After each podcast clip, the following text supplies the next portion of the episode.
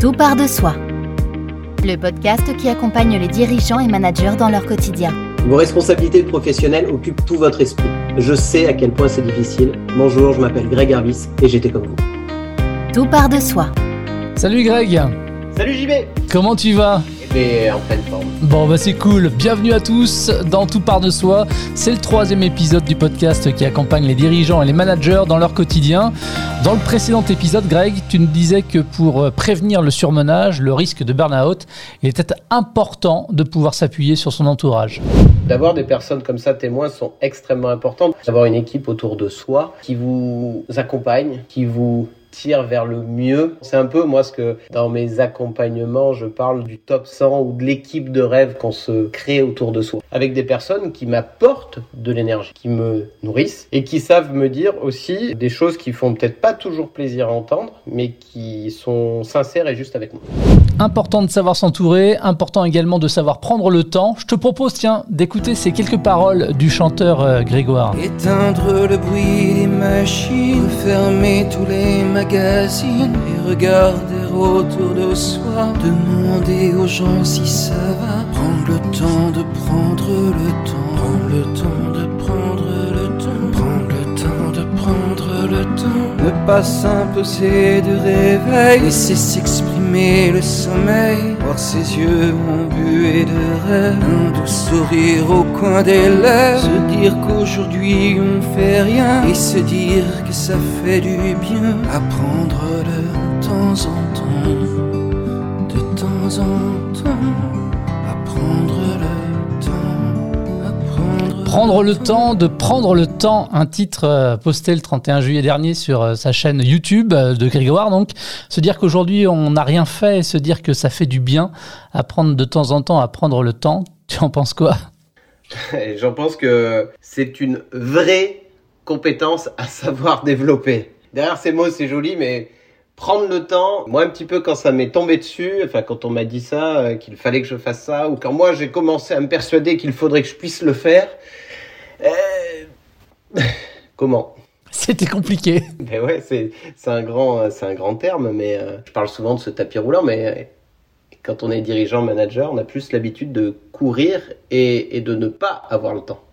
Ouais, mais le tapis roulant, comme tu euh, emploies souvent euh, cette référence, euh, tu as la possibilité de, de mettre sur pause le, le tapis roulant? Ouais, ben on a la possibilité de beaucoup de choses dans notre vie. hein. Euh, on a aussi la possibilité de pas monter dessus à un moment de sa vie. Si on commence à monter dessus, à courir, c'est que quelque part au fond de nous, il y a beaucoup de choses. Dans tous les cas, parfois ça peut être des croyances qui nous amènent à penser que qu'on aime ça et qu'on sait faire que ça. Alors quand même, que l'on soit dirigeant d'entreprise, manager ou même salarié, c'est quand même important d'apprendre à prendre le temps. Tu le sais aussi par expérience. Et pour quelle raison? Pour moi, c'est plus qu'important. Là, je fais état des limites, mais euh, c'est même nécessaire. C'est nécessaire en premier lieu pour prendre soin de son énergie. Et aujourd'hui même, euh, je vais même plus loin, il y a beaucoup d'analyses de psychologie de performance pour performer. Il est nécessaire de prendre le temps. Tu prends tous les sportifs de haut niveau aujourd'hui, leur temps de récupération est équivalent à leur temps d'entraînement, voire parfois supérieur. C'est une nécessité. Il faut apprendre à le faire. Mais une des plus grosses difficultés, c'est que euh, généralement, on, on ne sait pas faire, et puis généralement, on est dans ce schéma, dans cette forme de presque de pression sociale parfois. Quand on est euh, voilà dirigeant, manager et comme tu disais même salarié, il peut être de bon ton d'être surmené.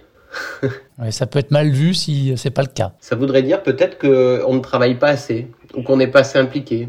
Alors quand on dit euh, prendre du temps, c'est trouver donc un moment récurrent, surtout c'est ça euh, l'importance aussi je crois, où on est totalement déconnecté de son travail. En tout cas, c'est un moment où on est vraiment avec soi-même et avec nos besoins. Donc, euh, dans le déconnecté du travail, oui, ça peut être euh, une solution. L'idée, c'est vraiment de sacraliser certaines périodes de la journée. J'aime cette phrase toute simple, la vie, elle est faite de journées, on réussit nos journées, on réussit notre vie. Et après, si on prend euh, la base temps journée, comment on rythme notre journée? C'est la vraie Et- question. c'est toute la question. Mais du coup, pour moi, il y a des moments qui sont très importants de sacraliser. Si je tire un peu la bobine, euh, la vie est faite de journée, et la journée, bien sûr, elle est faite de matinée, par exemple. Je pense notamment que la façon dont on se réveille conditionne toute notre journée qui suit. Donc des moments pour moi très importants de sacraliser et de savoir bien rythmer, c'est notre réveil. Qu'est-ce qu'on fait une fois qu'on a posé le pied par terre? Voire même, qu'est-ce qu'on fait une fois que le réveil a sonné? Tu veux dire qu'il faut mettre en place des, des rituels? Oui, vraiment pour moi les rituels sont aujourd'hui nécessaires. Moi pendant longtemps je m'endormais avec euh, un bloc-notes, un iPad, un téléphone. Durant la nuit, je pouvais checker euh, certains mails parce que ça bipait, j'entendais. Je, le réveil n'avait pas encore fini de sonner. J'avais pas posé le pied par terre, que j'étais déjà en train de prendre des notes, à, voir que j'allais être dans le rush, quoi, quelque part. J'enchaînais direct, quoi. Je, sautais par terre, je prenais une douche euh, et j'enchaînais. Forcément, euh, quand je pouvais arriver au bureau, j'étais un petit peu tendu. Et beaucoup, beaucoup, moi, d'expériences de, personnes que je peux accompagner, quand elles arrivent, en tous les cas, dans nos locaux, sont dans cet état. Alors ça, c'était le Greg Harvis avant. Maintenant, tu, parles de rituels que tu aurais pu mettre en place. Justement, est-ce qu'on peut en citer quelques-uns? Comment est-ce que on s'organise finalement? Parce que c'est ça aussi le terme qui est important. C'est une question d'organisation dans son planning. La clé, elle part de, vraiment de là. Un jour, j'ai une phrase qui est arrivée, c'est que la liberté commence quand on n'a plus le choix. La liberté commence quand on n'a plus le choix. Ça renvoyé pour moi à mettre une organisation. Moi, une de mes, valeurs principales, c'est la liberté, comme beaucoup de dirigeants, beaucoup de managers. Et du coup, je partais du principe que je gérais mon temps comme je le souhaitais, j'avais pas forcément de besoin de planifier des rituels. Aujourd'hui, c'est vraiment l'inverse. Mieux on réussit à planifier, s'organiser, ritualiser, mieux on peut être libre d'aborder toutes les différentes tâches qu'on doit avoir à faire dans une journée et puis aussi l'imprévu. Donc aujourd'hui, les rituels, notamment matinaux, sont nécessaires.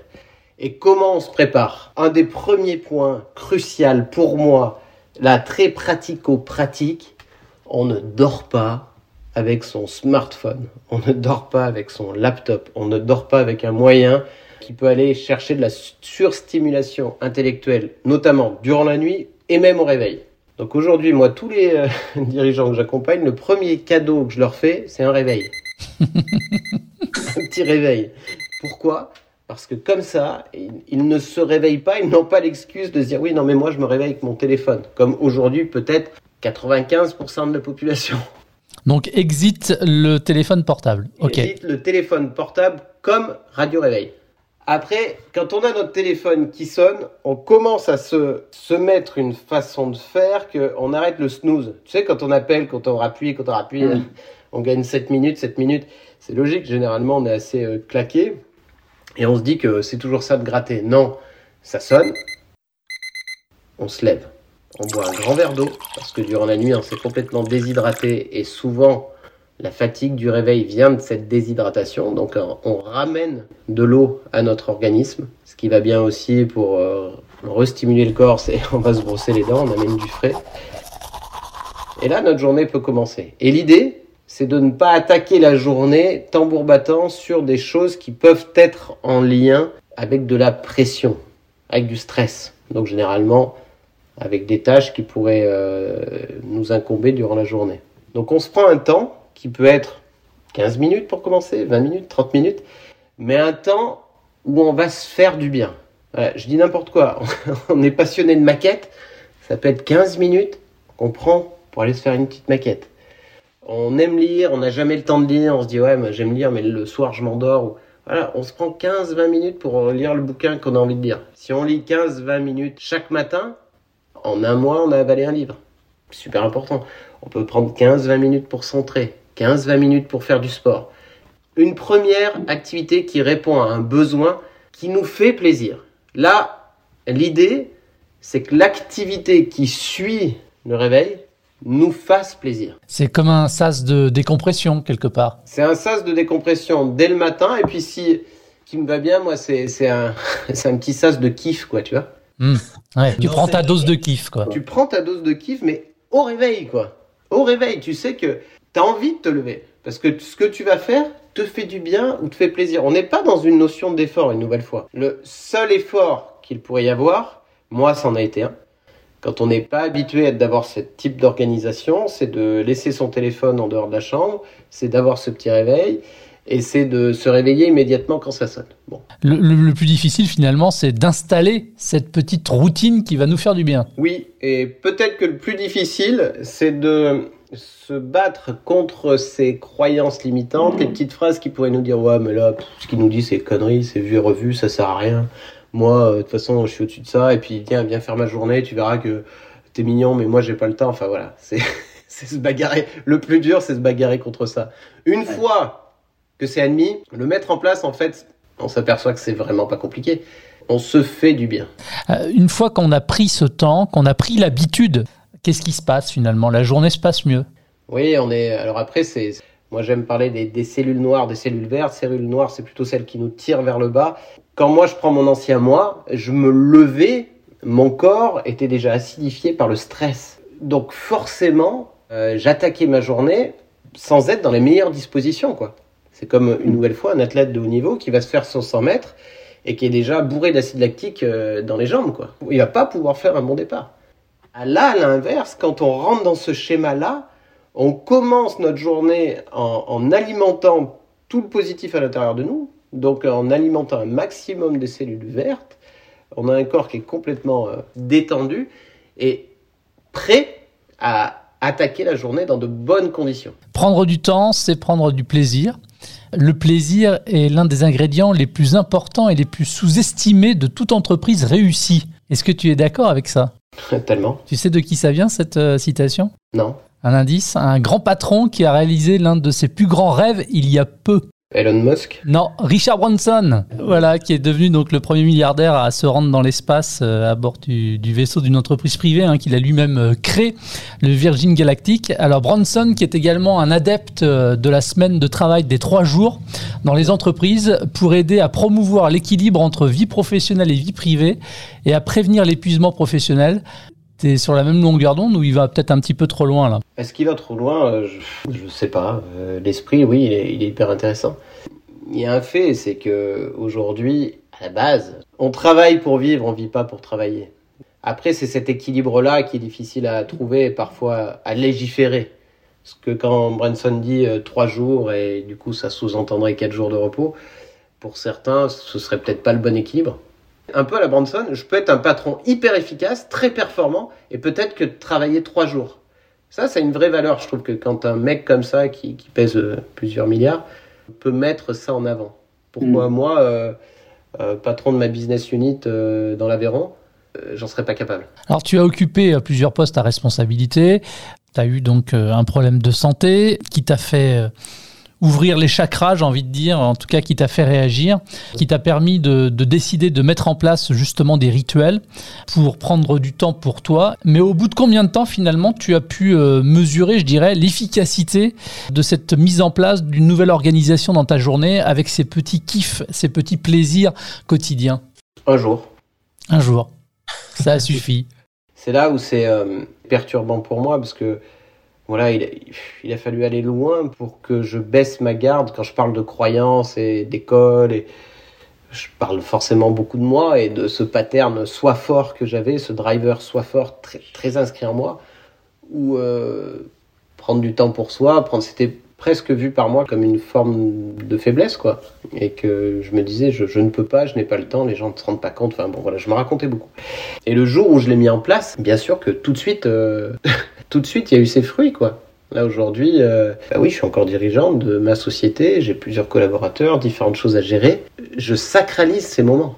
Plus j'ai de pression, c'est complètement presque contre-intuitif, mais mieux, vraiment, je respecte mon rythme pour nourrir mes besoins. Car en faisant ça, je sors d'un schéma de frustration qui pouvait être le mien, je m'honore quelque part, et du coup, bah, je suis beaucoup plus performant sur les tâches qui suivent, quoi. Prendre du temps pour soi, ça peut être aussi euh, prendre du temps euh, pour les autres, notamment pour ceux qu'on aime. Euh, vie professionnelle, vie perso, ça, ça fait bon ménage. hein. On peut pas les dissocier. Est-ce qu'on veut que ça fasse bon ménage? Est-ce qu'on se dit que ça peut faire bon ménage? Est-ce qu'on se responsabilise pour que ça fasse bon ménage C'est toutes ces questions-là. Aujourd'hui, de fait, c'est indissociable. Ou alors, on vit dans son entreprise. Moi, je l'ai fait pendant un mois. J'ai eu le grand plaisir de devoir agrandir un, un magasin que je m'occupais. Donc c'est génial, je pouvais dormir dedans la nuit. Excellent. Génial, 24-24. 24-24, c'était excellent. forcément, euh, à la maison, ma femme Stéphanie, non, c'était un peu compliqué entre nous. Donc là, la vie personnelle, euh, où est-ce qu'elle était Elle n'existait pas. Mais oui, là, avec tout ce que je suis en train de dire, si je m'écoute parler, je me dis waouh Et par contre, euh, est-ce que c'est facile d'équilibrer pro et perso? Non. C'est une notion de, de curseur de qu'est-ce qui nous va Le tout, une nouvelle fois, c'est d'avoir la conscience de ce curseur-là, jusqu'où je vais. Prendre du temps pour soi, on l'a vu, donc euh, ça peut permettre aussi de, de faire du bien aux autres. Est-ce que c'est aussi faire du bien à son entreprise, à son job de dirigeant et de manager? De prendre du temps pour soi? Ouais. Ah oui, mais bien évidemment. Bien évidemment. Moi aujourd'hui, euh, ouais, j'ai cette fierté et ce plaisir de voir que mon entreprise fonctionne bien. Et je pense qu'elle fonctionne bien parce que je vais bien un manager, euh, dirigeant, responsable est un leader. Par définition, un leader, c'est quelqu'un qui inspire. Si le mec, il a comme je pouvais avoir deux vieilles valoches sous les yeux et qu'il est crevé, qui fait la gueule, et, bah, il va moyennement inspirer, quoi. À l'inverse, si la personne réussit à écouter ses besoins, prendre soin, prendre du temps, forcément qu'il va emmener avec lui. Donc forcément, c'est gagnant pour son entreprise. Et c'est notamment ce que Branson a compris. C'est quand même un mec qui semble avoir des belles valeurs, mais c'est tout sauf un philanthrope. Donc euh, derrière tout ça, il y a forcément des notions de rendement et de performance. Ah ben voilà, on y vient. Hein. Est-ce qu'en prenant finalement du temps pour lui, le dirigeant peut être plus performant? Complètement. Eh ben t'en diras pas plus, parce que je te propose d'en reparler justement à l'occasion du quatrième épisode. Eh ben avec plaisir, JB. Performance et compétence, ce sera donc le thème de ce prochain épisode. Greg, on se retrouve dans 15 jours, ça te va? Ce sera parfait. On se retrouve donc dans 15 jours avec un nouvel épisode du podcast Tout part de soi, disponible sur l'ensemble des plateformes de diffusion de podcasts. Salut Greg. Salut JB, ciao. C'était Tout part de soi avec Greg Arbis.